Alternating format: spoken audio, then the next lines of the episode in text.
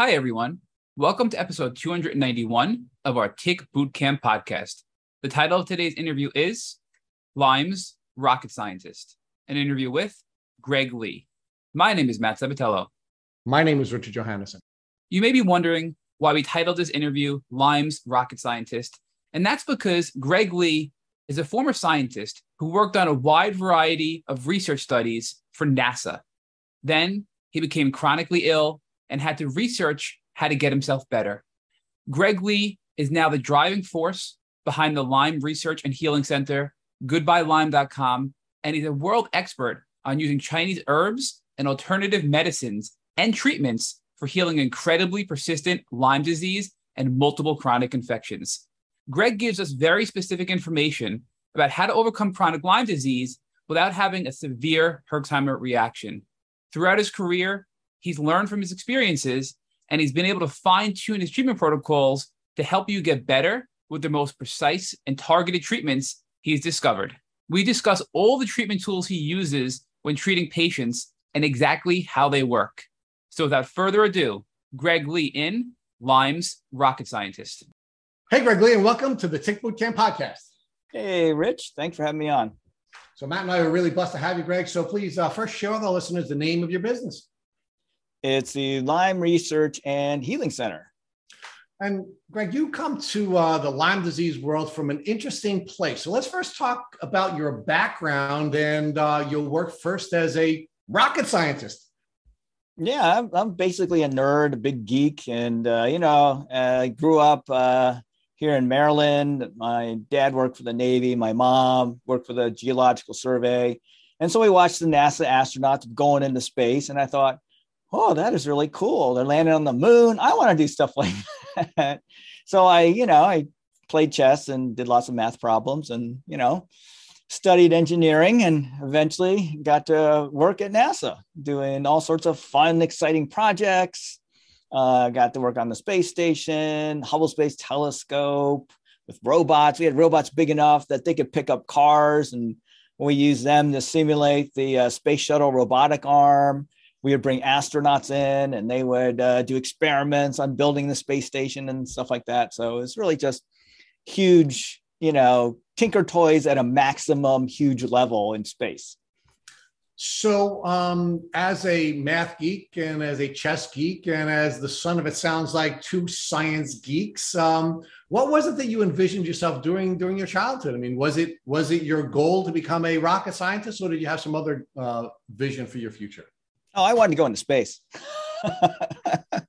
you know, so yeah, I want to I want to ride one of those rockets too, and you know, float around and you know do all sorts of fun science stuff. And that was like, yeah, I want to do that. So so, talk to us about your your educational experience during your childhood first, right? I mean, you grew up uh, you grew up in the Lyme Belt, right? I mean, you grew up in Maryland, and um, you know you're you're certainly not as deep in the Lyme Belt as we are here on Long Island, and people know that because you speak English properly as opposed to what they're hearing from us. But um, uh, as a either as a science interested kid or as a child of two uh, scientists or you know as a as a student in your uh, in your pre-college um, education you know anything about ticks and tick diseases? No i got bit by you know the bigger ticks when we go camping and and never you know just put a match head on it and like you know oh man you know take it out throw it away. You know then all i think it was probably in 90 97, 96. I got my first deer tick bite in West Virginia, you know, pulled it out, threw it down the shower drain, and, you know, it's like, okay. So, Didn't seem to get any illness from it or infections. So, so great. So, you, you were generally aware of ticks for most of your life, right? You grew up in the Lyme Belt. You were getting bitten by different types of ticks during the course of your life, right? They, they yeah they freaked me out you know because i didn't want blood sucking things touching me and you know it just that was uh my uh a little adding to my like neurosis being in nature you know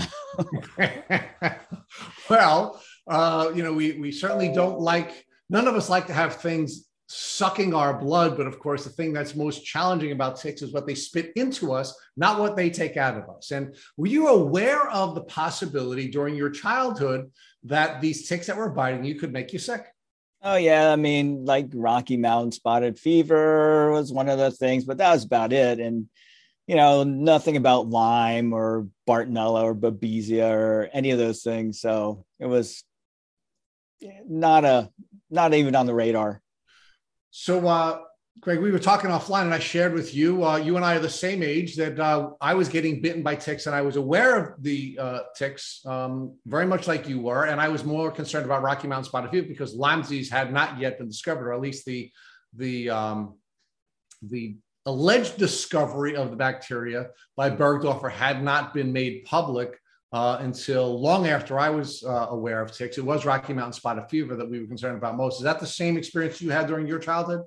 Yeah, that was all. That was the only one I even remotely heard about, and you know, didn't pay much mind to it because, you know, I only had a couple tick bites. I didn't have a ton. All right, so now let's let's um, talk about one last piece of this were there any steps that you had taken either because of the education that you had received either at home socially or um, you know in school that caused you to take any steps to protect yourself from getting bitten by ticks were using any any type of uh, chemical or other uh, tools to protect you from tick bites i mean like you know we used off you know spraying it ourselves and that was about it nothing more than that so let's fast forward to your college education. When did you go to college and what did you major in? So in, I went in the early 80s to University of Maryland and then got a degree in computer science. And that was part of my NASA plan was to, you know, go work in aerospace. And I figured uh, that was a good way to jump into that profession. And uh, fortunately, I had taken a class uh, from a NASA scientist, and he was really a cool guy named uh, Paul Lohmann. He was one of the last guys who was questioning continental drift in the world, and he, he was a he was a the, the expert in plate tectonics.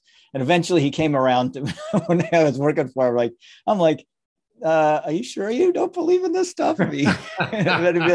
about a couple of years after working him, he's like, yeah, yeah, you're right. You know, uh, so, talk to us about the path from the University of Maryland, which we know is one of the top schools in the country, to NASA. How did that How did that path um, open up for you? Well, I you know worked uh, with uh, Dr. Lohmann uh, for a while as a college student, and uh, met other made other contacts with other people at NASA. And then after graduating, I went and worked in other uh, companies and eventually I came back and worked for a NASA contractor, well, actually several NASA contractors on, as I mentioned, multiple projects with robots and the space station, Hubble Space Telescope, uh, climate modeling. We worked on uh, looking at, you know, how global climate change was of being affected by man-made things like aerosols and all sorts of scientific research around that. So, you know, just early on in my career, I really got to see the impact uh, people are having on the environment and how it seems that a lot of people don't want to hear about it, you know, or don't, you know, pay it much mind or want to change their lifestyle and unless it's legislated or, you know, more of a stronger way of getting people to comply with not, you know, destroying the environment so now you so you have this awakening when you're working um, working as a uh, rocket scientist and uh, you ultimately now pivot away from doing that type of work and um, and your career takes a new path. So talk to us about what inspired you to change the course of your career. Well uh, as i worked at nasa there were a lot of really great projects and sometimes they would require being up like 24 hours straight because you have, you know, people on the space shuttle going over at 2 a.m. in the morning and you need to be there and do your experiment because you have a really short window because they're running pretty much, you know, experiments uh, from like 12, 16 hours a day. So you have a little window to say, hey, we want to do this robot experiment. So and then you're preparing for the experiment, you run the experiment, and then you're, you know, analyzing the data afterwards. So it's a long, long, you know, time. And over time, I learned uh, I put my stress in my gut. And so I began to get uh, pain, cramping, and went to the doctor, and he diagnosed me with irritable bowel syndrome. And he gave me some medication, and I left. And I'm like, okay, it didn't do anything. And he says, well, you know, it's stress. And I'm like, well, what do you do with that? It's like, you know, go de stress. And I'm like, oh, great. You're not helping me.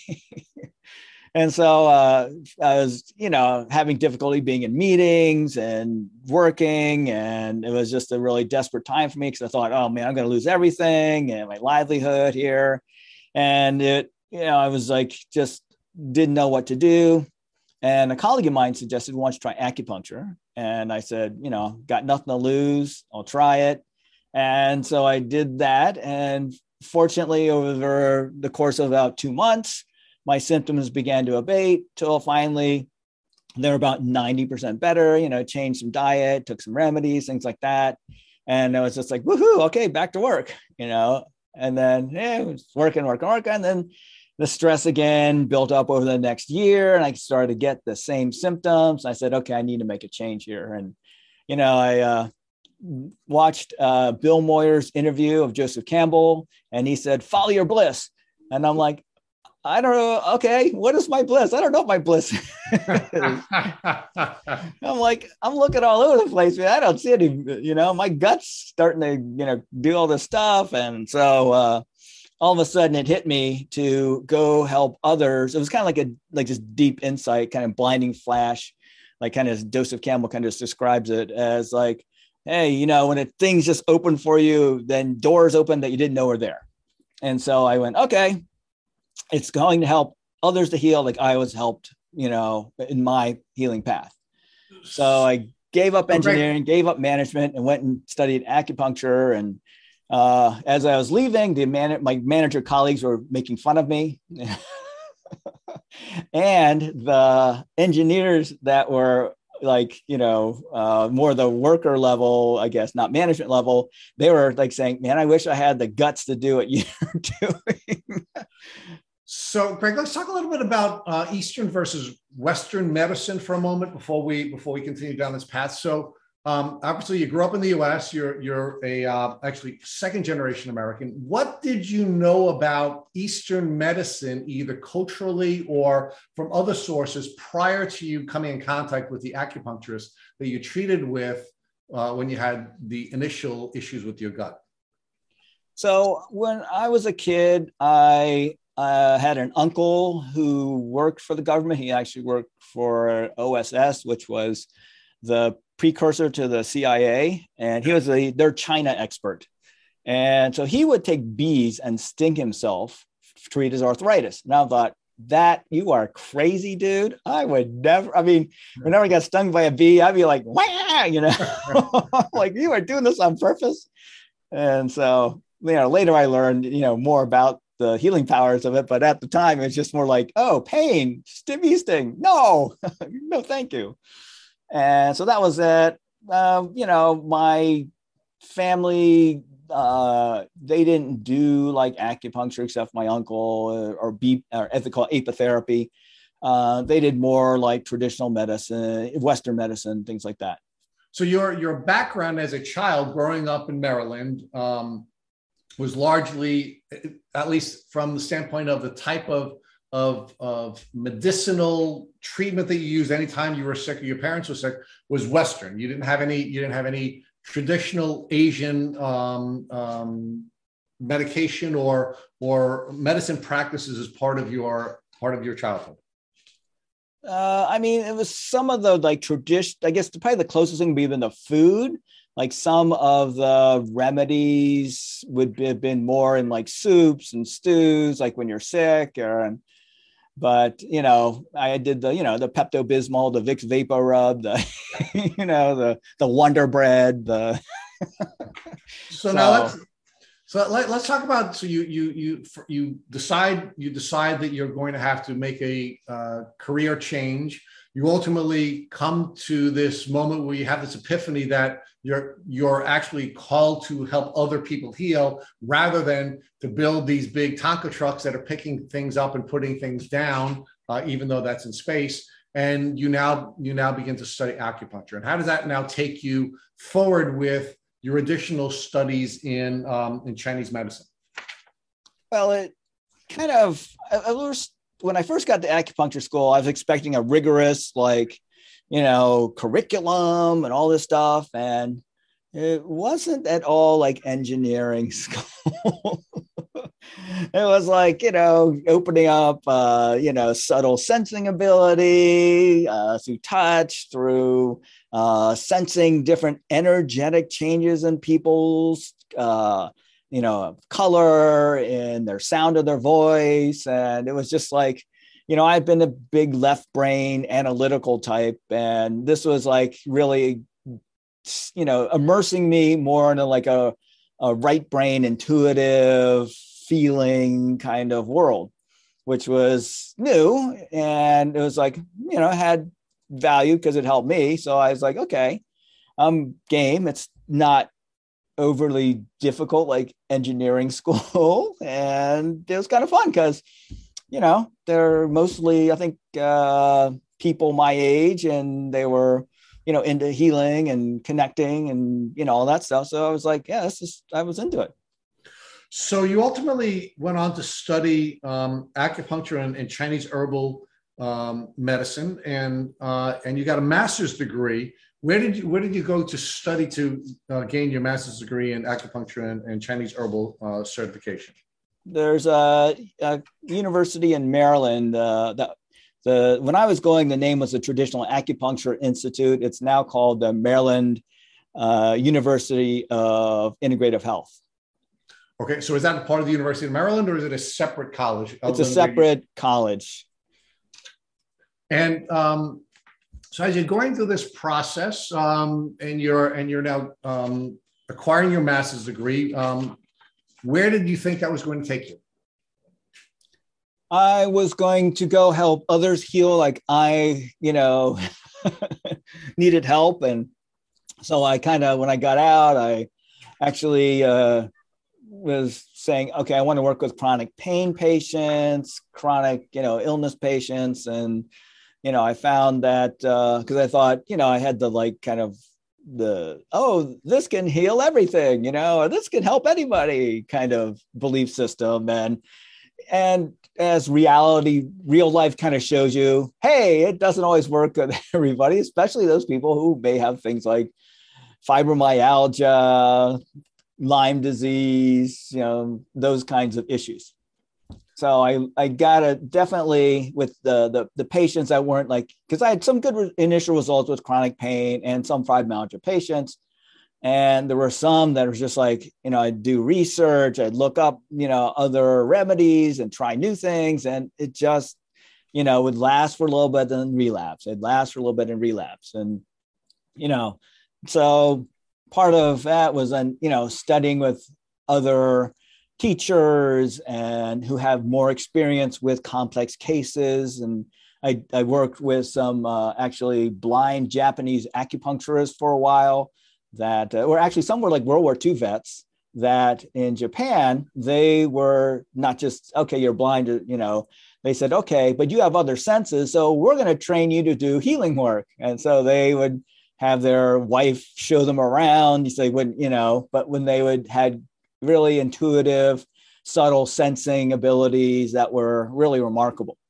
So, and actually, one of them, uh, Mr. Yanagishita, who's no longer uh, with us and uh, around, he was like, you know, short, had, you know, big ears, and he looked, if he was green, he would look like Yoda.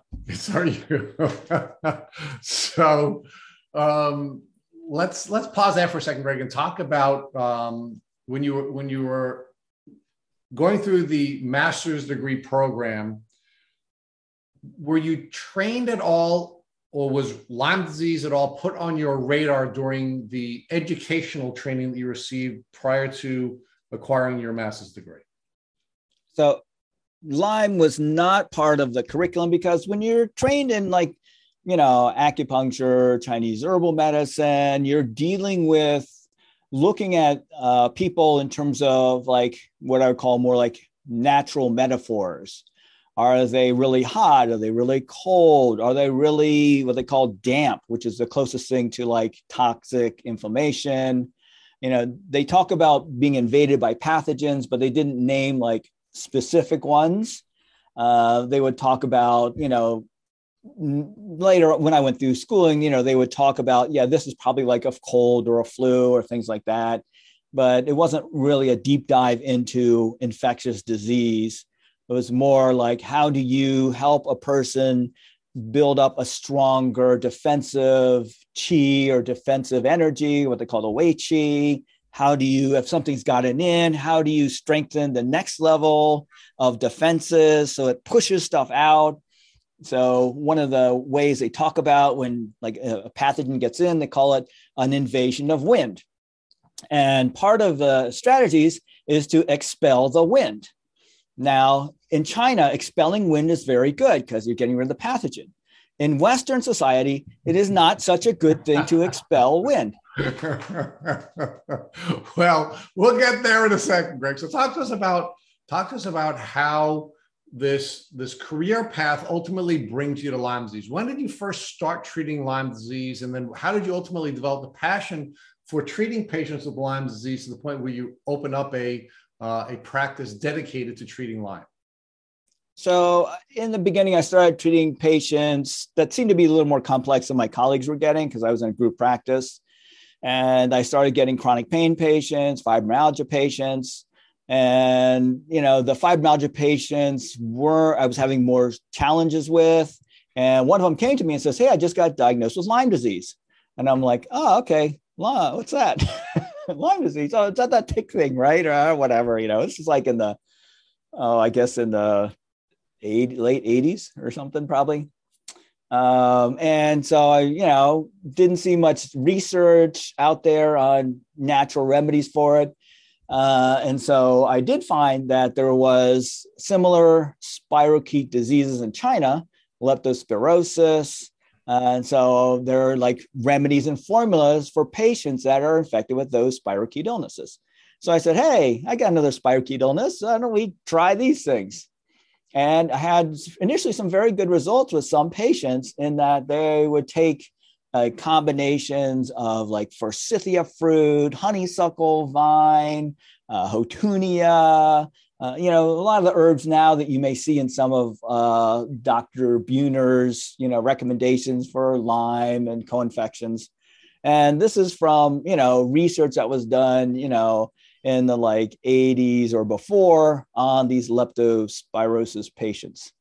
And it's like, oh, having good results, having good results. But then there was always a subset that no matter how much treatment or how many herbs I gave to them, they would relapse. And it didn't matter. I mean, they were taking like a lot of stuff, and I give them like, uh, there's a couple ways you can give herbs to patients. You can give them as like tinctures, you can give them as powders. And then, like the way we're taught in school, is you give them the raw herbs, all these barks and roots and leaves and all in a big bag and they take it home they boil it up and you know this woman did this and she comes back throws the herbs down on the treatment table and i go like uh, what happened? She goes like well i cooked this stuff up. It stunk up my whole house. My kids complained and it tasted terrible. I am never taking this stuff again no matter how much better i get and I'm like, okay, I think I need to come up with a different delivery method. and so, uh, you know, and then I started looking into like, okay, there are powdered herbs, there are tinctures, there's other things, and uh, did some continuing education and presented at conferences and met a guy named uh, Dietrich Klinghardt.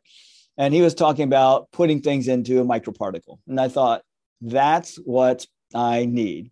So for now, what we do, we take we test patients for individual herbs and supplements and essential oils. And one of the ways we give it to them is in a microparticle because microparticles are small, they can go deeper into cells. So you have intercellular infections of Lyme and co infections and mold and parasites and viruses.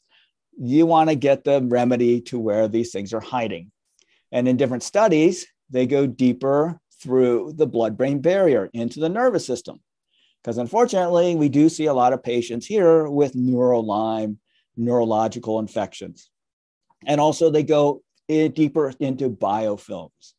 Because, you know, I was at, you know, ILADS, I don't know, probably 10 years ago. And the biggest thing was biofilms. We have to break up the biofilms. We have to, you know, it's just like, that's the, you know, every year there's some big thing or theme or something like that. And so I was just like, okay, right. Now there's this uh, herb called, um, what was that herb? Was, uh, I have to think about what that was. It is called Haritaki, and the English version, I can't remember the English version, but it was in one study found to break up biofilms, I think, uh, by this high school student in, in the southern US. So uh, actually, one of my other Lyme doc colleagues called me up and says, Hey, what do you know about this herb called Haritaki? I'm trying to use it with my patients for their biofilms. I'm like, I'm trying it. And, and some of them are having really big Herxheimer reactions on it. And I thought, okay, when I was in high school, I used to work at uh, IHOP and uh, I work sometimes worked the graveyard shift, which is like from 12, you know, 11 o'clock at night till seven in the morning. And, you know, you go into the storeroom, you get stuff, you turn the light on and all the little drips of syrup and whatever attract the bugs. and so you're there, you're like, oh, this is kind of like taking the biofilms off. You turn the light on, all the bugs go, ah, they scatter out of the biofilm. And that's why the person is probably having these big herxes. So I was learned how to be much more cautious with anti-biofilm strategies until a patient has the ability to detox, drain inflammation, not be so aggressive. Because my colleagues were also reporting similar things with other, you know, anti-biofilm treatments. So, hey, Greg, um, Greg, can I interrupt you for a second? I'm sorry. I just want to just back up a, a little bit and ask you a few questions here. So, when you when you were talking about the microparticle herbs, right? So you were, you were mentioning that you tried regular herbs with some of your patients. They got better, but they relapsed and it wasn't working, which is when you learned about these microparticle herbs. So herbs are just really things from earth, plants, things from the ground that we take that are used for medicinal purposes, and you're you're grinding them up. what is what is a microparticle herbal remedy? What does that mean? Is that is it a really finely ground up herb? Is that the difference between that and a regular herbal regimen that somebody would take?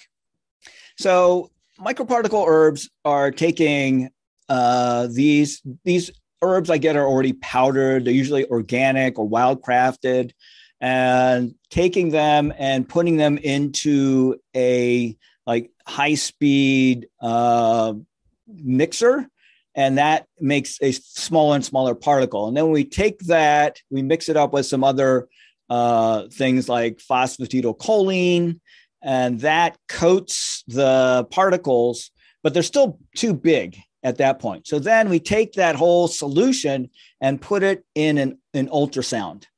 And ultrasound makes cavitations in the liquid that make smaller and smaller particles, and the particles keep getting coated with a phosphatidylcholine. And so you get these really like, you know, almost like M&Ms, you know, you have the like the outer shell phosphatidylcholine on the inside you have the little remedy.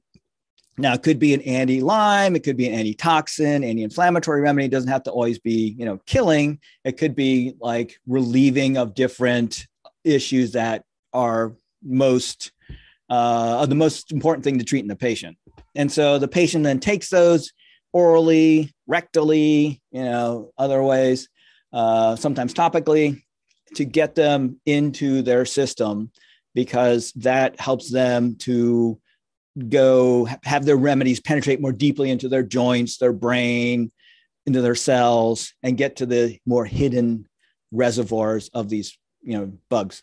Okay, so then you then you said that you know the, you learned about this biofilm concept about a decade ago at the ILADS conference when it became a big thing. Oh, I learned about biofilms way before that. okay, I'm sorry. So it was real. It was, it was a big topic at the at the ILADS conference, and you went and you were able to, to learn more and participate in that discussion. So just again for our listeners, biofilm are the substances of of what you know. So what is if you can just describe what is a biofilm because you talked about these things coming out, the Lyme bacteria, viruses, parasites, etc., coming out of the biofilm, causing a Herxheimer reaction, which is a worsening of symptoms due to these bugs coming out to play. Right. So what exactly is a biofilm? If you can just explain that, please. So the analogy I like to use is Ghostbusters, where like uh, Bill Murray encounters the ghost and they you know, he gets all covered in slime and his other colleague come and find him and he's just sitting there in his goo. That's like what I call a biofilm, you know, you've been, you've been slimed. And there a lot of researchers I've been on biofilms, how they make, you know, pathogens within them, sometimes a hundred times more drug resistant. They can collaborate with other pathogens. So you have single species biofilms, you have multiple species biofilms. It's like, you know, this like uh, toxic community or cabal that's you know, conspiring to, you know, live and survive at your expense. And so, so there are different strategies like, you know, to break up the biofilms, but I want to have more of a, a strategy that is able to work in the biofilm, start to take down the bad actors, detox, reduce inflammation without having the patient have a severe reaction as a result. Okay, so right there. So you don't want to bust the biofilm. You want to get inside the biofilm, decrease in the initial the, phases. Right, the I initial phases. Right, but later phases, biofilms are fair game. But I think this is a really important topic, uh, Greg. I'm sorry, we haven't heard this before in the podcast. You want to get inside the biofilm. You want to decrease the pathogenic load in the biofilm, and then break it up so we we as patients don't have as severe as a Herxheimer reaction and possibly even get worse. I think is what you're saying, correct? Yeah, just because oh, uh, you know, after seeing patients unfortunately have bad herxes or have bad reactions after taking strong antibiofilm remedies. I'm like, I need to get my patients more functional because they need to be a parent, they need to be a you know provider, they need to be a, a kid, they don't need to be a, a patient for the next umpteen years going and trying stuff. So my mission is how do I get these patients more functional, with the least amount of upset along the way. And then what are some herbs that you were able to deliver in this microparticle remedy that are able to penetrate the biofilm and get rid of the bad things in there before actually breaking up the biofilm? Can you give us our listeners some ideas of the herbs and tools you use to do part one of the biofilm approach you described? So the herbs that were effective against leptospirosis, like early on, are things like uh, forsythia fruit, uh, honeysuckle vine, uh, houttuynia, smilax, uh, Artemisia annua. Um, those are written about as having anti-spirochete or anti-leptospirosis properties, which is what some of the main ones I use with patients in, you know, powdered form, liquid form, and then ultimately in microparticle form. So why do you start as a powder and then a liquid and then microparticle? Is there is there a well, that, well that was over time. That?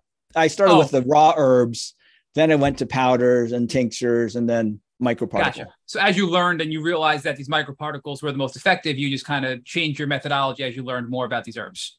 Yeah. That's, okay. That's kind of like being at NASA. You kind of have to like, you know, adapt and overcome challenges on a, almost a weekly basis. So yeah. yeah and especially in this world of, of chronic Lyme disease, where it's never just Lyme and there's there's really no common answer or common thread. So it's it's important to be able to adapt and learn and find what works best for patients here, right? So uh, talk to us more. I think I, I totally interrupted you, and I think it was important to go over those specifics. And thank you for that, Greg. You know, now you now you're starting to learn. Okay, these microparticles are really powerful. You're able to start working with work with more patients. You're delivering these herbs in a microparticle remedy and you're starting to have success. What else are you learning? What else are you doing to help your patients? And talk to us more about all these discoveries you're making in the chronic Lyme community.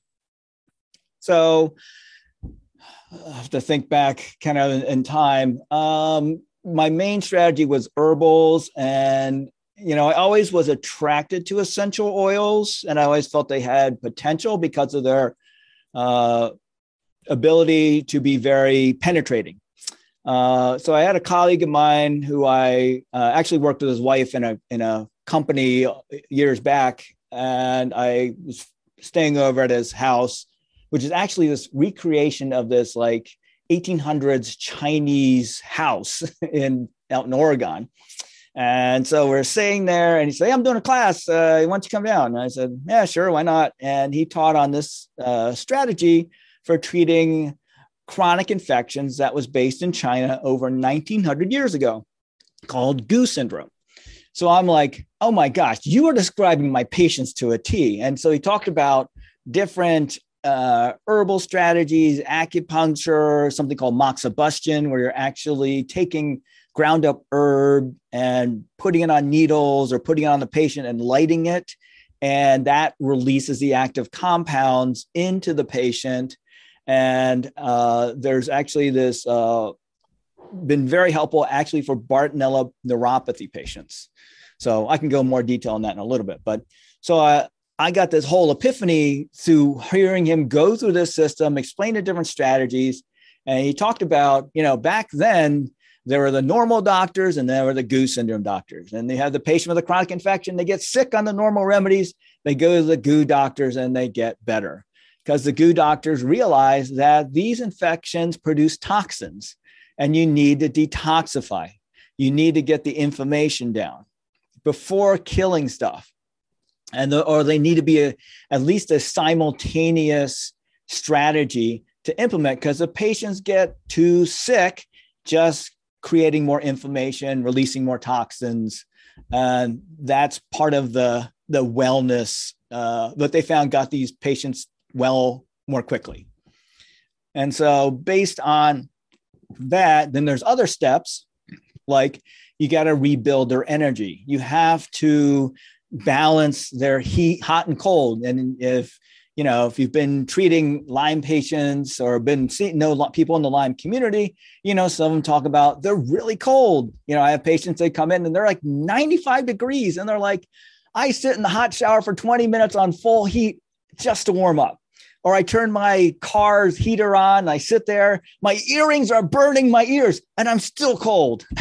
you know, things it's just you know there's just this, such a low body temperature and i think klinghardt talked about at one conference how toxins are wicked up into the hypothalamus by the two little appendages that are in the bloodstream and that disables the ability uh, in some patients to create fevers and heat up and it was like, huh, okay. So we need to detox the hypothalamus. Okay, well, how do you detox the hypothalamus? Well, okay, then there's different studies in China that show when you have like endotoxins in animal studies, herbs like Scutellaria, which we now know is a great herb for Lyme and some co-infections, has a great detoxifying against bacterial endotoxins. Also, again, forsythia and honeysuckle and other ones like gardenia.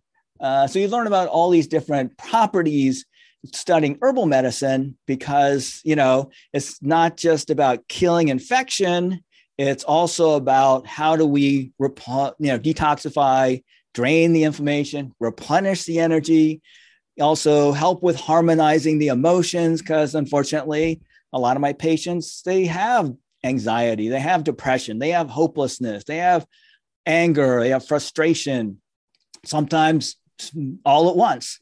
And by knowing different remedies that may help with supporting the healthy emotions in a person, that has made the life uh, much easier, especially patients with anxiety. You know, some of them just like, you know, I'm the rock. And, you know, I was always people who come to me. And now I'm like, you know, freaking out. Or like one guy was like, he, I was working with him. He was like a, a construction worker. He had the, the Hummer. He had the muscles. I mean, he was like, put two of me together. I make one of him he was like kind of like one of those kind of like big guys. And uh, about three months into working together, like building up his energy, helping his body, his you know joint pains, helping his brain. He goes to me, uh, "Can you help me with one thing?" And I said, "Sure." I'm crying all the time, but I can't stop. And I'm like, "Oh man, that sucks," you know. And I imagine at the time, you know, working construction, his colleagues are not going to be the most compassionate, understanding people to be around. So I so I said, okay, well, let's see what's in there. So I kind of talked him into like, you know, when it comes up, what situations comes up in. Well, like I'll see this dog and I think it's lost, and I think you'll start start crying, or you know, it's just, you know, you know, it may have been like stuff that's just in there, and there's this this outer trigger that just allows it to come out. So we talked more about like, okay, what is that? You know, what do you want? Is I, I want to have more control of my emotions. And it's like, okay, great. So what does it mean that you don't have control over your emotions? And it's just like, you know, we, we dug into this and dug into this. And uh, ultimately it came down to a belief that he doesn't deserve healing. And, well, I'm going to stop you there. I'm going to stop you there, Greg, because that's a really, really, really important topic. He oh, didn't yeah. believe he deserves healing. I don't believe and, that I deserve healing. And when he said that, he, he burst into tears. But that's really, really common in the Lyme community. People don't believe that eh, that they are they deserve to heal, nor right. are they able to heal, and therefore they don't heal. Correct. So I think that that false belief is a huge problem. So if you can just expand upon that a little bit more, because that's a really, really common thread on the Tick Bootcamp podcast. Yeah. So what I did was I I said, hey, why don't you try this uh, way of like calling upon whatever you call the highest source of truth of healing and use whatever name or phrase. And so he's Catholic and he said, okay, that's God. So I said, okay, repeat quietly yourself, invoke. There, there's this concept in Chinese medicine called Gan, which means you call upon the resources of the highest or heaven. And the as you do that, you invoke Uh, and then you resonate with that invocation or the light or energy that comes and you receive. So he's repeating quietly to himself, God, God, God. And I'm just encouraging him, just keep doing it until you feel something in the place in you that feels like it doesn't deserve healing. So he's like, you know, crying, he's quietly or a little, you know, and then after about a couple minutes, he kind of stops crying, his face softens up, and he goes, kind of like in this little disoriented look in his eyes, I got the insight that there's enough healing for everybody and it's okay to receive. And that was like a huge moment where that false belief broke for him. And it was just like, and so whenever he had the tears and felt ashamed, I just encourage him, just go and repeat the name or phrase you call the highest and see, is that really true? you know that you don't deserve healing or you know you you're bad for crying in in this you know at workplace or whatever or whatever the different you know negative thoughts that come up and as he would do that he would go like yeah it only lasted like instead of like you know half an hour it got down to 10 minutes and it got down to a minute and then it got down to seconds so as he invoked and he received from his highest it's almost like he had more perspective. He cleared the negative belief and he began to see through the light of the most high. Is that is that the balancing energy component or am i am i miscategorizing that term you used earlier the balancing energy? This is it's actually a tool i learned uh, when i used to work for a uh, management consulting leadership training firm called lionheart. And this is what we do with ceos and executive teams to help them come to finding a solution that wasn't at someone's expense, but it was for the benefit of everyone.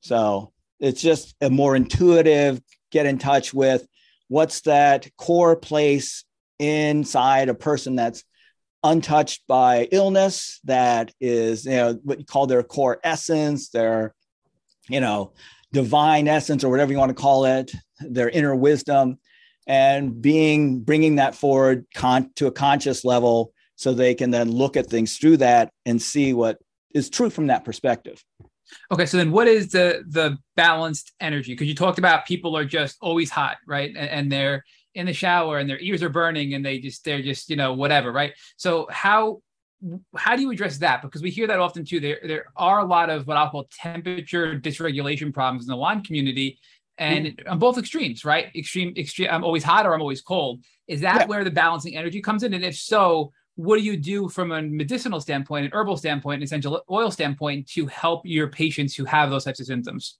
So there's different classification of herbs and essential oils that have more warming tendencies or have more cooling tendencies. And so based on the person and their issues, say they're too hot and often you see that in patients with Bartonella. And it could be when, when heat shows up, and when you look at it from a like a Chinese medicine point of view, it's not always, you know, temperature heat. It could be rashes. It could be hot emotions like, you know, aggression or irritation.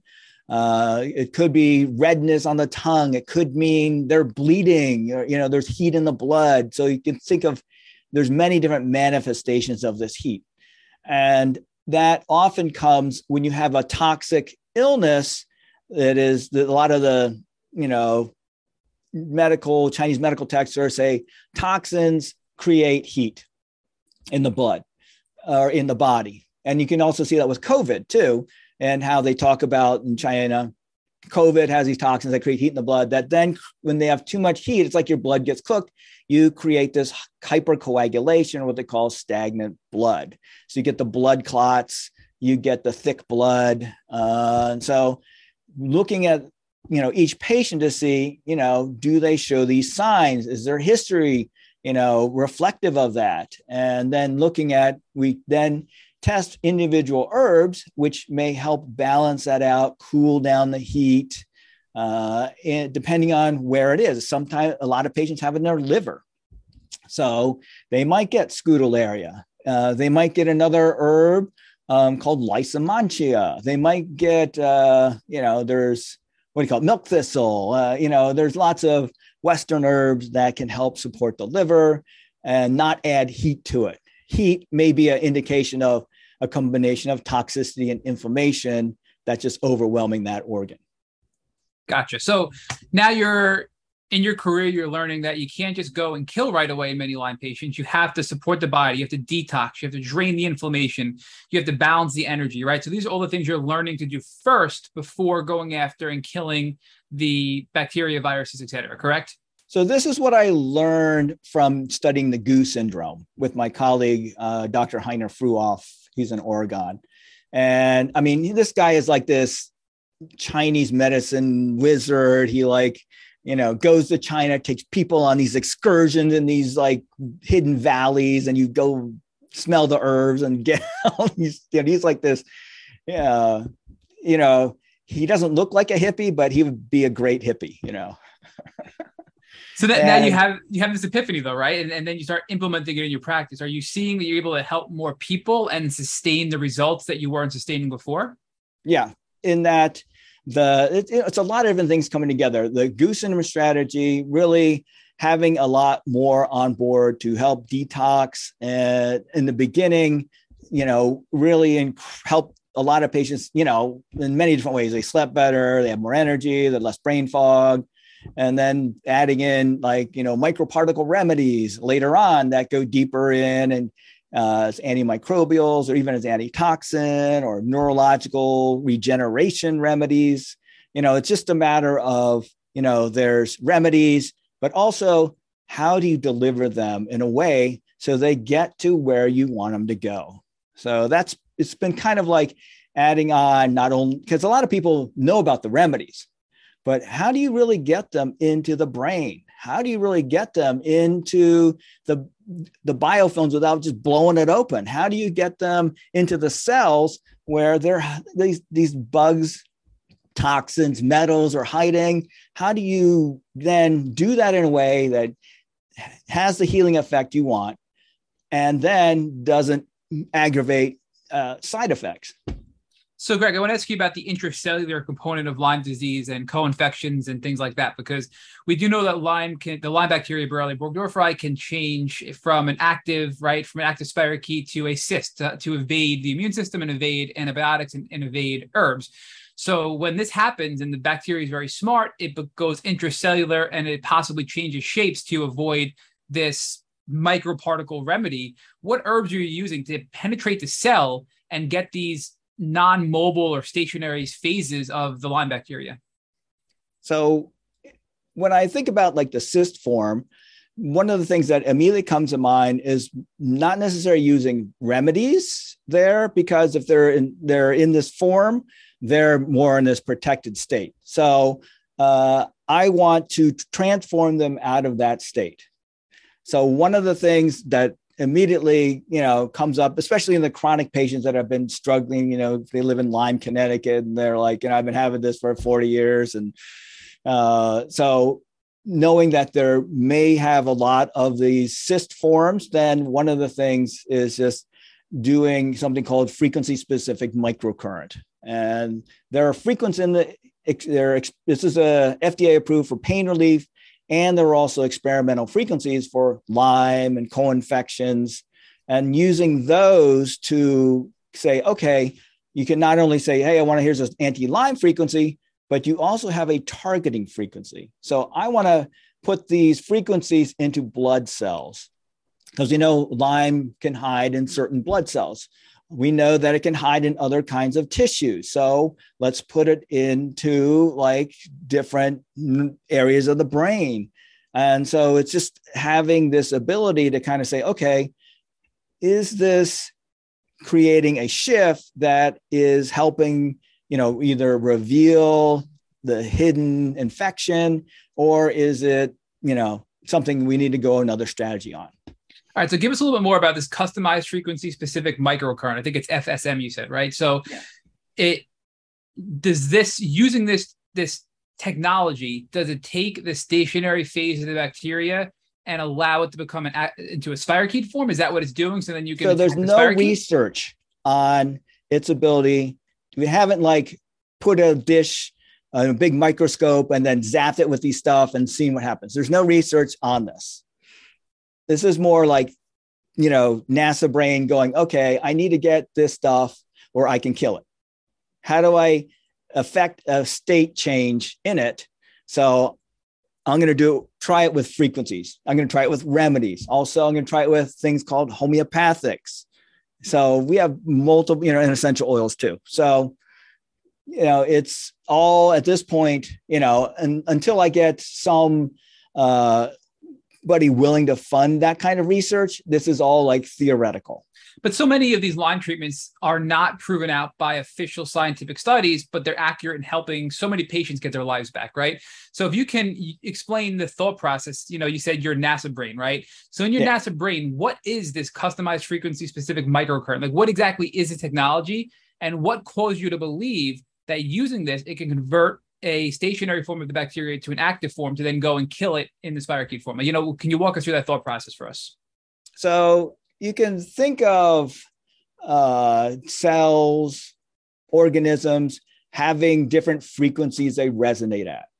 Like when you go to sleep, your brain is is vibrating at you know maybe 10 times a second or even less than that in different sleep states and each individual like tissue uh, according to the microcurrent has a frequency or frequencies that it resonates at.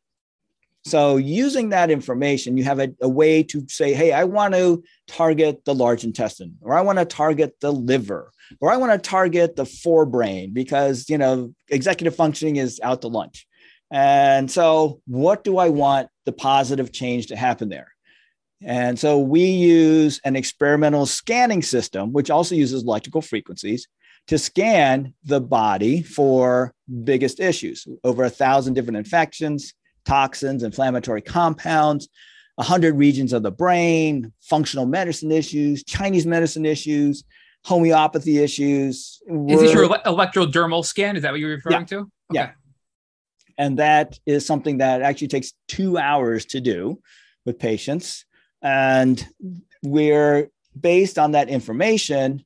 You know you know my job one of my jobs was integrating i worked in spacecraft integration and testing. So i'm used to dealing with lots of different kinds of systems and making them work together. So like a person has all these different things going on in their body. They're uh, very complex systems all working together. Now taking that we can then take the data and say okay we know certain things about the gut brain relationship. We know certain things about inflammation. We know certain things about infections and how they skew the immune system. And so, based on that information, we make hypotheses that say, okay, we need to really help this person in their midbrain, also heal their gut. Greg, and, I'm sorry to interrupt again, but if this electrodermal scan is identifying parasites, Lyme, co-infections, mold, mycotoxins, viruses, uh, metals, biofilms, etc., how are you identifying which section of the body to treat? Because you mentioned it's you know the, the, the front brain or the liver or the kidney. How are you right. connecting the electrodermal scan to the customized frequency specific microcurrent used to then address those parts of the body. Because if I have Lyme, we don't know where my body it is, right? Or if I have mold, we may not know where my body it is. Or, or am I wrong in that assumption? You know, I'm just trying to understand how these connected together to use the scan to then connect that information back to the microcurrent to treat parts of the body using this frequency therapy. Yeah. So the scan gives us what are called stress you can pick up in certain areas of the body. It has not been approved by the FDA for ICD 10 diagnosis. So you can't take the scan results and then go and get, you know, insurance reimbursement and things like that. However, the FDA has worked with the company and says, hey, you can use this to make a educated guess about what's going on in the patient. We'll approve you for that. So based on that, we take that data and, you know, run it through our I have a colleague of mine that I work with on this and come up with, you know, what are the areas that are showing up as inflamed, you know, what are showing up as toxic, what are showing up as, you know, and what are the most likely infections that are perhaps showing up in the scan in those areas. And based on that, we come up with a hypothesis that could look like okay, this person has uh, Ehrlichia, they've got herpes human virus 6, and they've got MARCoNS in their nose. And so, based on that, we'll custom create treatment remedy uh, uh, for that person because now, but that that that microcurrent, that that customized frequency specific microcurrent, the FSM, yeah, that's actually is that killing pathogens or is it just supporting organs and bo- you know the body system? What is it actually doing? Is it killing or just supporting or both? So FSM is only approved by the FDA for relieving pain. Okay, there but I mean, in, forget no, about the FDA. You know what? What, okay, what is yeah, your yeah. so there are no studies that you? say, okay, here's this plate of Borrelia, zap it with these frequencies. Okay, they're dead. we don't have that but there you could think of um, know being i i was an audiophile for a while uh, before i had a family and so you can think of it as you know a life form like a pathogen is kind of like resonating at a certain frequency and frequency specific microcurrent is kind of like the inverse like the noise cancellation of that pathogen's frequency and when you give it to them it has a damaging effect on that pathogen or toxin. It transmutes it, it changes it, it damages it, it whatever makes it less harmful. Uh, but the research isn't there, and just putting that out front. This is no, all. And, and look, uh, Greg, I, I'm, I, you know, where we here, to, Rick, Rich and I at Tick Boot Camp, we're really supportive of these therapies. You know, so much of science is evolving over time right? So we know things today that that anecdotally are working and saving lives but haven't been proven out through official scientific studies yet. And a lot of these things are non-invasive non low risk and very helpful to the patient. That's why i'm asking you because this what you're discussing could truly have such a positive impact on so many people that are listening to this podcast. And that's why i'm trying to cut through the bureaucratic red tape that you're bound by. If that makes sense. And i am saying that, not you, right? So I yeah, appreciate yeah, yeah. You, you can say all you want. I, I, just have to be careful about what I say. yep. So again, I just you know, I, where this is this is really cool stuff. Now the scan, you said it takes two hours. So what? Describe the scan. Am I are you am I sitting there and you're just and I'm like in an MRI machine? Are you taking a no, wand? No, you know, you have your hand on a uh, like a blue uh, a blue mouse, a big blue mouse, and it d- uses galvanic skin response uh, testing to it, it enters a frequency into your system and then reads the response back. So it's kind of like sonar. You get pinged, and then what? How strong was the return signal? What does that tell you about what it's looking for? So here's Borrelia burgdorferi, or here's you know uh, Babesia WA1, or here's Bartonella koehlerae, and then you know it's like woo, what happens? What happens? And then that also looking at like you know what interleukin inflammatory cytokines are elevated or tumor necrosis factor alpha what regions of the brain are lighting up as you know inflamed potentially infected toxic.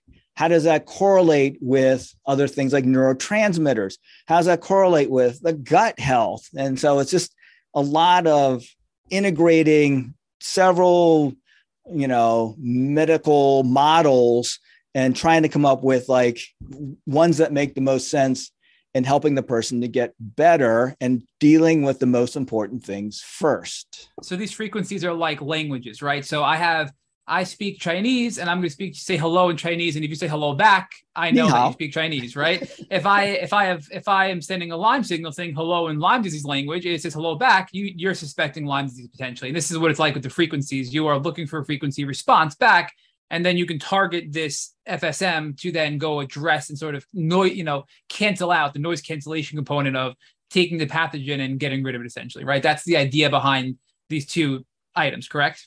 Yeah. Okay. That would be, yeah. But not only are there like pathogen, toxin, there's also healing frequency. So a person has demyelination because of their MS. How do you target the nerve sheath to get the toxins out, get the inflammation down, and promote regeneration and healing? This is all experimental, as I, you know.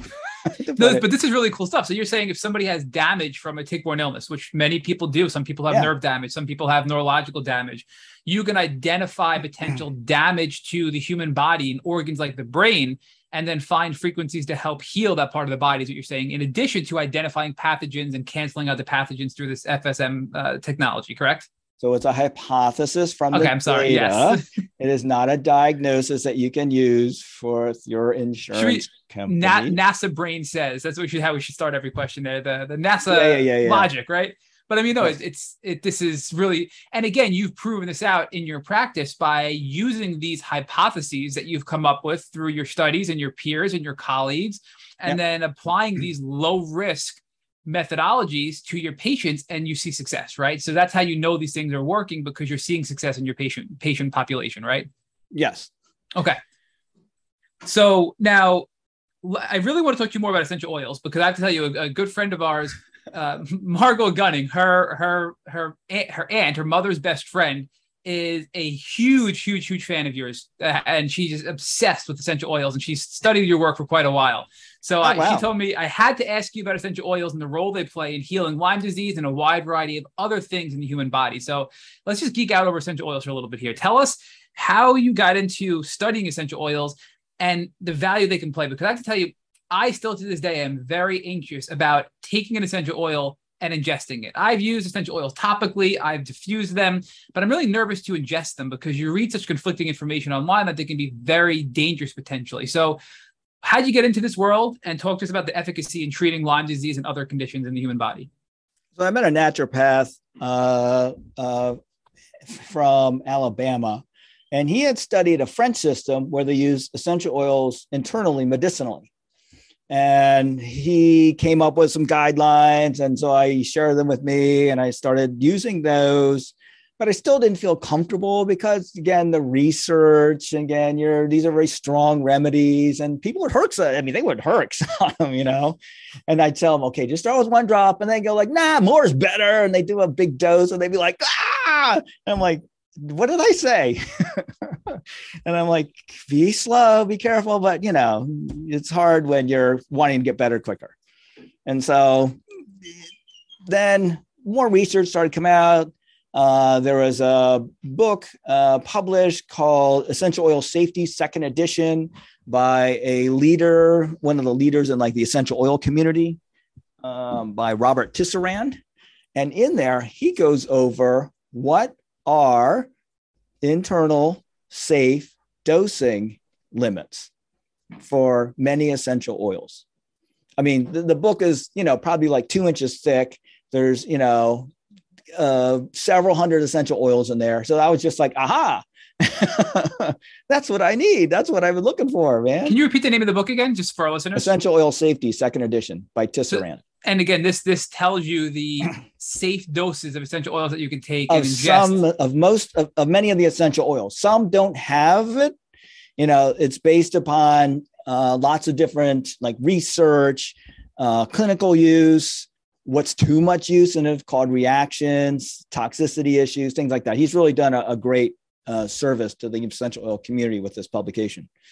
And so, based on that, and then looking at you know the research out of Hopkins and other institutions that have said, hey, these oils kill Bartonella, or these ones kill the stationary form of Borrelia or the biofilm, and blah blah blah. So based on that, we then test patients. So hey, the scan shows your your hip blood work shows you've got you know borrelia and babesia and bartonella and whatever. The scan shows this. So what are the essential oils that we know are effective in lab conditions against these infections? So one we know the remedy. So then how do we deliver it into the patient in a way that it gets to where we want it to go? So in the beginning we give patients uh, a very uh, lower dose of essential oils mixed with a carrier oil because we know they're very penetrating. They can really blow people up because we've had that happen with patients not listening to slow dosing recommendations. And so, based on their doing working with that and how they react and how they you know do then at some point when they're able to detox they're less inflamed, they're more functional, their brain's working. Then we'll transition to other delivery methods like microparticles or enemas or, you know, things like that. So when you say other... micro, when you say microparticles, so the microparticles aren't only, aren't only applicable to herbs; they're also applicable to essential oils. That's yes. that's they're so applicable to supplements. They're applicable to herbs and oils. Yep. So how does that work? So you get an essential oil. I'm thinking of like you know I I know like the the MLMs. I can buy doTERRA, Young Living, et cetera, and buy those essential oils. How does it work? How do you get an essential oil and turn it into a microparticle and get it delivered? I haven't heard of that before. What's the process so for that? We buy essential oils that are made from organic or wildcrafted source materials. They also have a certificate of analysis, which is very important because not only it shows you it doesn't have pesticides and herbicides and stuff like that, but it also shows what active compounds are in there. And we buy sometimes a liter at a time. So we can't go to these, you know, vendors that only sell the little bottles. And based on the research, based on their, you know, their analysis, then we'll feel comfortable with buying those and using those with patients. And there's different studies that show that that compared like conventionally grown, like uh, orange essential oil compared to organically grown uh, orange essential oil. Conventional had more pesticides and herbicides in it. So we're like, hey, no, no brainer there. Organic, wildcraft. So these essential oils, though, so we, we had a gentleman on our podcast about a year ago, John Tubbs, who got his Lyme into remission using an essential oil protocol. So do you yep. believe that, that essential oils are that powerful where if using the right combination of essential oils in the right sequence that it can actually bring somebody to remission from Lyme and co-infections? Yeah. So basically, we're using the same strategy with essential oils. We're using the same strategy with herbs, using the same strategy with treatment and microcurrent, detox, drain inflammation, rebuild the energy, clear the pain symptoms, calm the emotions, now the person's more functional. They can handle a die off more better. They're not like they're not you know full to the brim with stuff that they've from treatment or previous treatments. They can handle it. Their body can drain it out and dispose of it without a big reaction. So that's then we ramp in the microparticle anti-lyme anti-co-infection any parasite any virals anti-fungal mold remedies, whether it be essential oils or herbals or supplements. So you have a whole framework. It's not just essential oils. You're going to use microparticle essential oils, microparticle herbs. At first, you're going to detox. You're going to drain out that inflammation. You're going to do all that emotional work. Then, so you you really have a whole phased out approach from you know almost a sequential process of addressing tick-borne illness patients that you've built out over your years of experience. It sounds like. Yeah, well, a lot of it's based on the Gu syndrome strategy because this is what worked 1900 almost 2000 years ago in china to get these chronic infection patients. They probably had malaria or dysentery cholera things like that. But still those same strategies are working today with these chronic patients. Because you know one of my patients they went to 14 different lyme literate providers.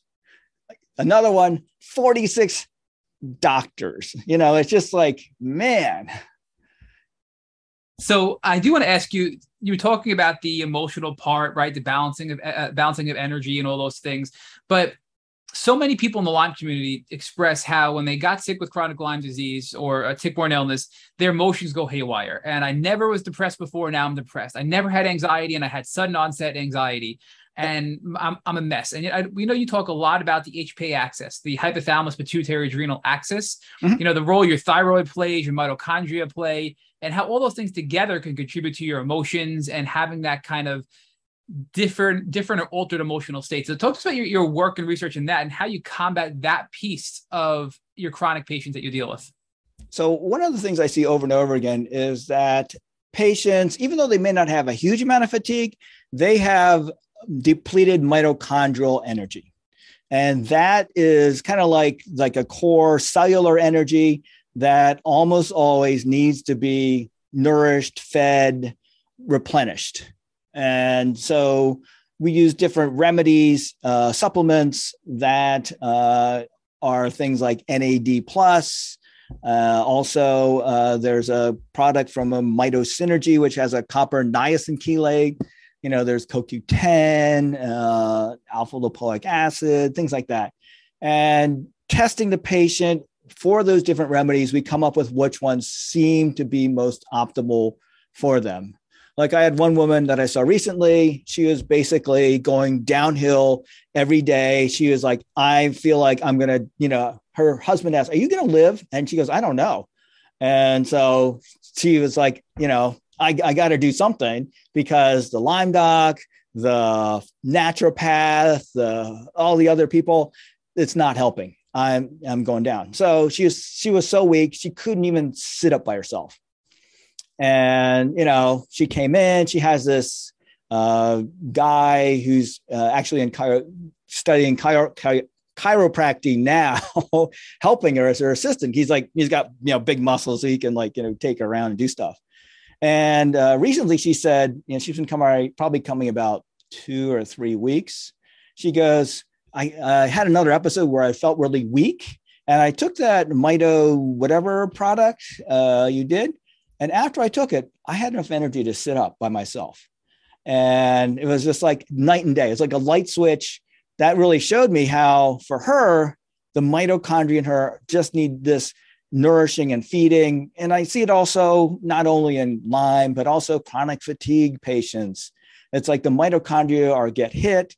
And I mean, I take mitochondrial remedies because I'm like, I, I figure, I mean, I don't, I don't, I don't have Lyme and in when I scan myself and do stuff like that, Lyme doesn't show up or co-infections. I mean, I have maybe a little mycoplasma, uh, but that you know, I'm like, I got to feed mine because I'm seeing all these people, maybe, you know, that have depleted mitochondria.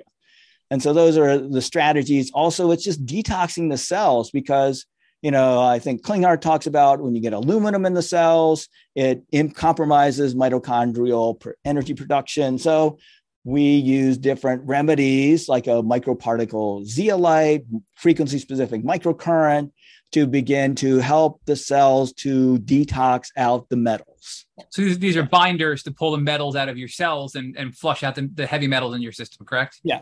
Yeah. And then so, also the microcurrent too is an electrical frequency to help expel, detox those metals too.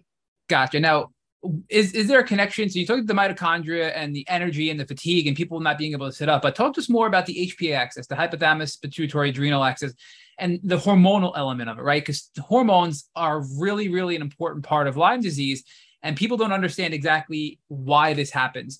You know, I, I can tell you, I never in my life ever had a, an anxiety issue. And when I got sick, I started to have these weird waves of anxiety that I've never experienced in my, you know, my 20 plus years of life until I got Lyme disease. So, you know, for me, you know, why does that happen in a Lyme patient? What what goes on in the body that causes that? So uh, it could be often in the beginning, it's the toxicity from the infections, and that gets uh, through the blood, can get into the hypothalamus because the hypothalamus has two little things that stick in the blood that measure, you know, different qualities of it, temperature and other things like that. And unfortunately, that's a doorway for stuff from the blood to get right in there. And as it becomes toxic, inflamed, it doesn't work as well. And then you get the temperature regulation issues, you get again, then it doesn't isn't able to regulate the pitu- anterior pituitary as well because now it's like hey man i'm i'm i'm disoriented man. I'm toxic. I'm inflamed. I, i'm not giving you the right signals. And so therefore the pituitary then can't communicate as well to the adrenals uh, to help support that energy cycle. And you know, if the person is depleted in their adrenals, then that'll often pull on the thyroid and create a hypothyroid or you know perhaps a Hashimoto's like condition. But once you begin to use different uh, like well microcurrent, you can send frequencies into the hypothalamus, the anterior pituitary, the adrenals, the thyroid to detox, reduce inflammation, clear infections. So that's one of the main really super targeted ways. There's also uh, animal glandulars made from like lambs from New Zealand, which are supposedly really clean and pure that we use. Um, and then using microparticle remedies that people hold in their mouth that go into their brain uh, or essential oils that go into the brain that are antitoxin, antimicrobial, anti-inflammatory, any biofilm to begin to help ease the burden. You know, those aren't as targeted as microcurrent, but we're trying to get them in the right neighborhood by just holding them and having them go into the nervous system.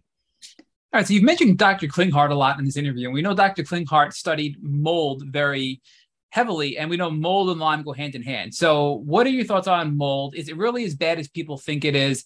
If somebody who's sick with chronic Lyme disease is living in a moldy house, do you really think that's as life altering or debilitating as many people think it is? I, I one of my patients, um, Lyme, she's in the Midwest, and she's like, you know, took her about about a year and a half where she felt like, hey, I'm, I'm not, I don't need treatment anymore. I'm doing really well. I have my blood test results are good from her Lyme doc. She was seeing someone in Chicago and, you know, doing really great. Lo and behold, she tells me this later. Her dog chews a hole in a drain pipe outside the house, which then the water, instead of going away from the house out the drain pipe, goes under the house into the crawl space and she starts having anxiety bouts, especially when she's in her bedroom, which is right where under the house where the mold was.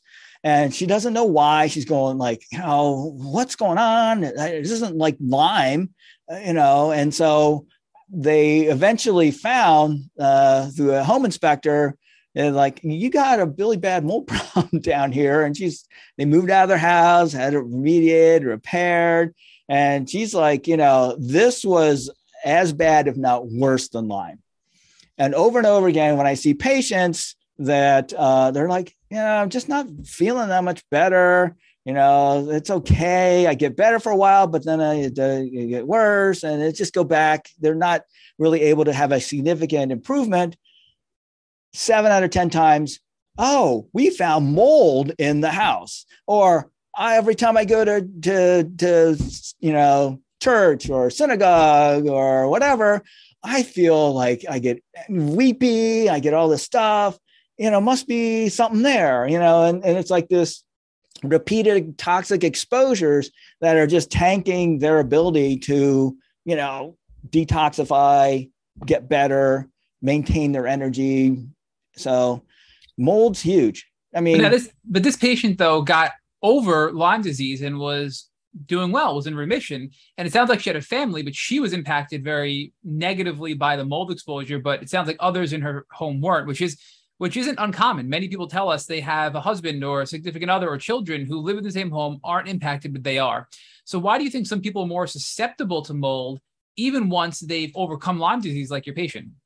Well, Dr. Shoemaker found with his patients that uh, when he did the human leukocyte antigen testing, that 25% of his patients don't detoxify mold or babesia or other toxic algae toxins very well.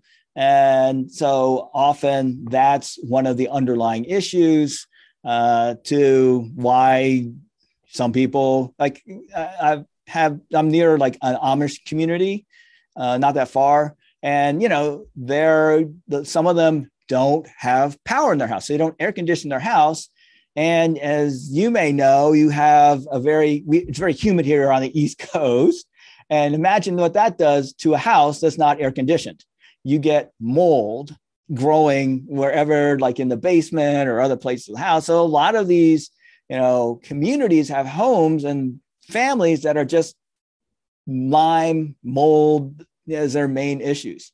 Some of them you know, are able to do well and work and do stuff, and others are just more vulnerable and they get hit really hard. So, talk to us about mast cell activation syndrome. We know you've talked about this before in other speeches that you've done and talks that you've done.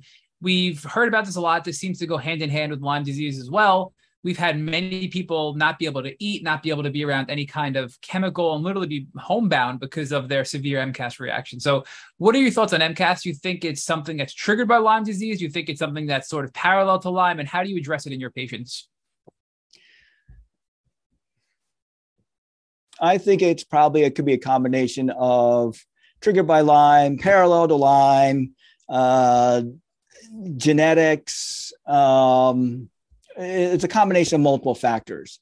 Mold exposure, definitely. Uh, chronic mold exposure, definitely. Uh, and so, you know, it's basically the person becomes so inflamed and toxic that they become really sensitive to any sort of stimulus. It could be drinking a glass of water, and that triggers a reaction. It doesn't have to be, you know, getting exposed to pollen or getting a new tick bite.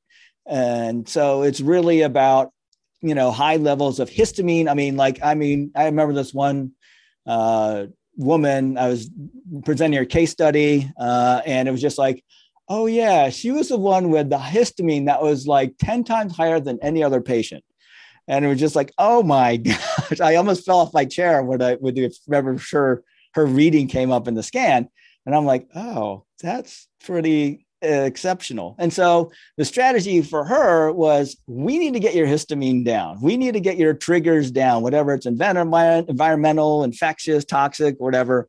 So hydrogen inhalation has been shown in different studies uh, to reduce mast cell activation. So this is taking, we have uh, water we get from our uh, research lab here that is then put through electrolysis and uh, broken up into hydrogen and oxygen. And the patient then breathes that in. It's a sub explosive level. So we haven't had people like, you know, have any incidents with that. And what happens is hydrogen is a very small molecule and it'll go in and it neutralizes, reduces multiple inflammation compounds that you often see elevated in Lyme and mold and mast cell patients. Also, you know, given the study and the research, it also has anti-mycotoxin properties in, in, uh, in, other studies. So it has this great, it's almost like this, like help calm the system down. I have a colleague of mine who runs an IV clinic in Chicago, and she was saying, Hey, you know, I just find my patients just are much calmer doing this stuff. And they just they get their IVs, they hooks them with the hydrogen, and they're just like having a great time, you know. I've had patients come in and you know they have a full on uh, you know they're they're about to jump out of their skin with anxiety and you know or brain severe brain fog. They do the hydrogen, you know, 20 minutes, 30 minutes later, they're like, oh, I'm a lot better. Uh, uh, you know, you just see, you don't see this anxiousness in their etched in their face. It's just like the softening, the eyes aren't darting around. It's like calming them down, calming the whole system down. Then also there's microcurrent frequencies for lowering histamine and inflammation compounds. So whenever we have patients that have mast cell, it's really about let's they're they're just flooded with stuff, whether it be inflammation or histamine or whatever. We need to drain that out. And then also there's different uh, remedies that uh, lower histamine. Uh, DAO, which is diamine something ox yeah, my, uh, I have to look all, look up the what that what that means. So anyway, um, the real uh, name of that, and then also um, there's different essential oils in different studies which lower mast cell activation, like lavender. Lavender is like one of our we buy like you know I'd buy like ten gallon thing of that if I could. Uh, well, maybe not, maybe just a gallon, uh, and because that has helped a lot of these patients and they can do it uh, either some of them are so sensitive, they have it in a sealed vial and they place it in their pocket. And they can feel the effects of it without it provoking too strong a reaction. So if they take lavender, put it in a sealed vial, put it in their we pocket. put it in a sealed vial. They take it home. They put it under their pillow. They put it in their pocket, and that is enough for them. And that helps with MCAS and histamines and inflammation. That helps them. They feel a positive healing effect from it. Wow. In terms of calming things down. And then eventually they may try it topically, a little, like a little bit with carrier oil on the bottom of their foot. And then, you know, then they work it up to getting it more internal. But, you know, it's very, it's like baby steps with hmm. these patients. And like what will help calm down this flood of inflammation? So Rich is going to talk to you shortly about your Heal for Real community and all the cool stuff you're doing to help the, the chronic illness community and specifically the Lyme community that follows our podcast. But my final question for you, Greg, before Rich picks up is I want to learn more about mycoplasma because we read a recent study that, that 75% of Lyme patients are infected with mycoplasma. And many people think it's really not that big of a deal, but others argue that it can be very serious, especially when dealing with that and Lyme disease. So if you can first tell us what is mycoplasma and what are your thoughts on its, its severity and how it impacts people that are also battling Lyme disease? So mycoplasma is, is one of, if not the smallest bacteria. Uh, it there's you know many different strains. Uh, you don't have to get it by a tick bite. You could go into a public uh, venue and someone sneezes and they release a cloud of mycoplasma out of their lungs. And unfortunately, if you're around, you can breathe it in. Now, hopefully, your immune system can recognize that and then not let it infect. But you know, if, if patients are immune compromised, then they may not be able to fight it off. And so often you like mycoplasma hominis, mycoplasma pneumonia are some of the main strains that we see in patients when we scan them. And also assess is this at a sufficient strength to be a primary thing that we need to treat? So based on that computer model that of the scan, we can then apply different remedies to see, okay, what happens when you take out the mycoplasma? Do the other things go down? Often what we find there, there's, there's one or two main infections that are like the, the main big, you know, bad guy. And that by reducing them, then all the other ones seem to reduce in severity. So it's just part of the scan is like figuring out what are the most likely one primary ones that we need to go after first when we start going after infection. And so, you know, mycoplasma are very small. I often see them in patients with autoimmune illnesses like rheumatoid arthritis and lupus. You know, and you know, Garth Nicolson, Dr. Garth Nicolson, he's done extensive research on like Gulf War syndrome and you know other neurological illnesses as having a mycoplasma component. So it, it is a big deal, but it's like, you know, you can't treat all the infections all at once in these patients, especially because it's too much die off, it's too much inflammation for them to handle. You really want to be able to isolate what are the most likely big ones that you need to treat first. Once they can detox, once they can drain the inflammation, once they have more mitochondrial energy, once they, you know, have more brain functioning and they can handle things. So it one it's one of the players.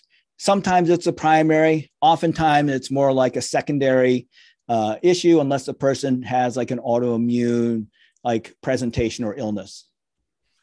So, Greg, one of the things we've discovered here during the course of our almost 300 podcast episodes is that we have wow, to. Wow, 300! You guys rock. We are uh, we are rocking uh, with so many cool people, including now Greg Lee. So hey. uh, we we've learned that uh, you can't just uh, you know you you're not going to heal if you don't treat the entire person, right? You have to treat the, the spirit, you have to treat uh, the the body, you have to treat the mind. It, it, there's a there's an entire approach you have to take and you've talked to us a lot about mindset today and, and emotions. You've talked a lot about the different skill sets that people can acquire. Now, talk to us about network and what uh, you folks over at the Lyme Research and Healing Center are doing with creating a network for folks who are going through a Lyme disease journey.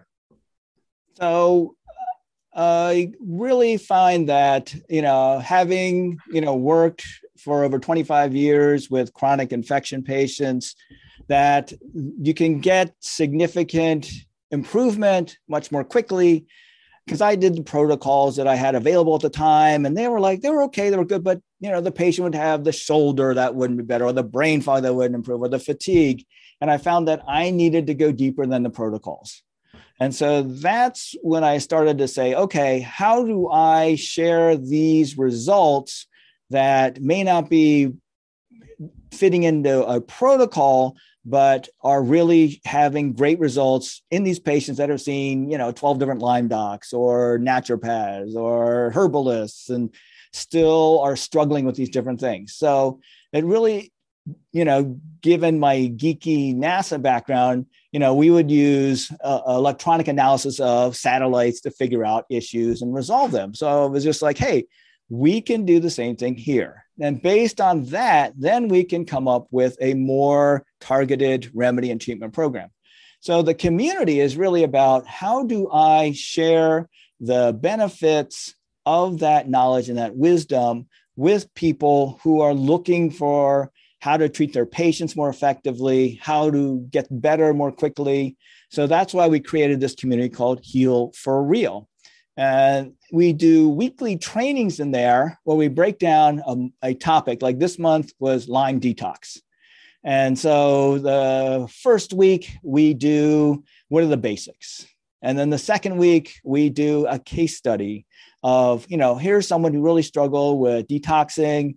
Uh, and one of the things that this guy, he had really bad brain fog and he really struggled. And he went and saw uh, you know, one of the top Lyme docs in the country and found out that every remedy that he was taking made it made him bedridden. He just couldn't take the medications. He couldn't even take the natural remedies. The only thing he could take was a little bit of allicin, and that wouldn't flatten him out. And so it was just like he was just so toxic and had so many blocks to his detoxing. When he came to me, he was like, Can you help me? And I'm like, Yeah, I think so. So we used different treatments like microcurrent, like cupping. Cupping was huge for this guy. Uh, that's one of the things where we actually put suction cups on and then take them off, needle, put the cups back on, and you pull out this toxic, inflamed, coagulated uh, blood out of the person. And with this guy, when we did him on his head, he was just like, my brain was clear for weeks after you did that. And nothing else had done that and he was you know he owned a business he has providing for his family and he was just afraid that you know i'm just not going to be able to make it you know i can't function in my brain.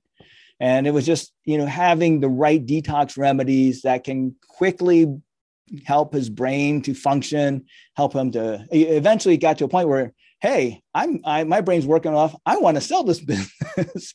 And he was able to sell it and have you know be successful that way and so, you know, it was a, it was a great success story using different detox methods, giving detox remedies. And eventually, as he got more functional, then more antimicrobial, like homeopathics and herbals and essential oils uh, to help maintain him because he, he doesn't live, he lives probably about four or five hours away from us. So, so who is this network available to and how can folks join uh, the network and, and, and, and learn yeah. from the various tools that you're making available? Yeah, so we have a community called lymeresearchcenter.com.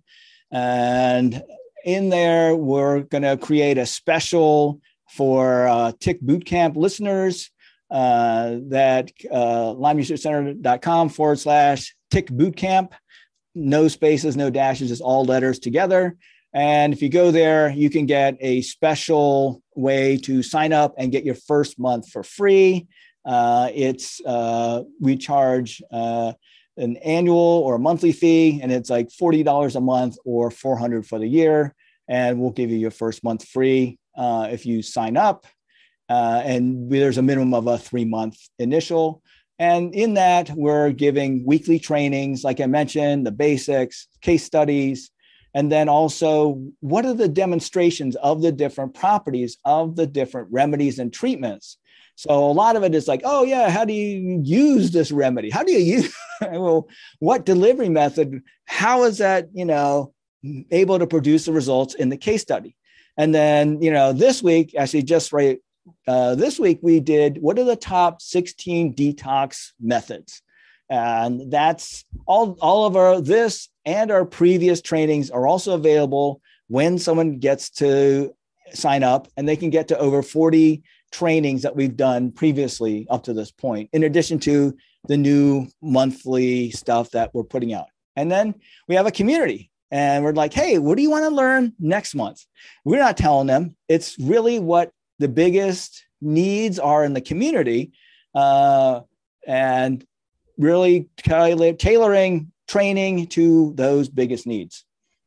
So when folks uh, join this community, they will then be able to give you input into what their needs are, and you're designing your training around what the community is collectively asking for as you move forward.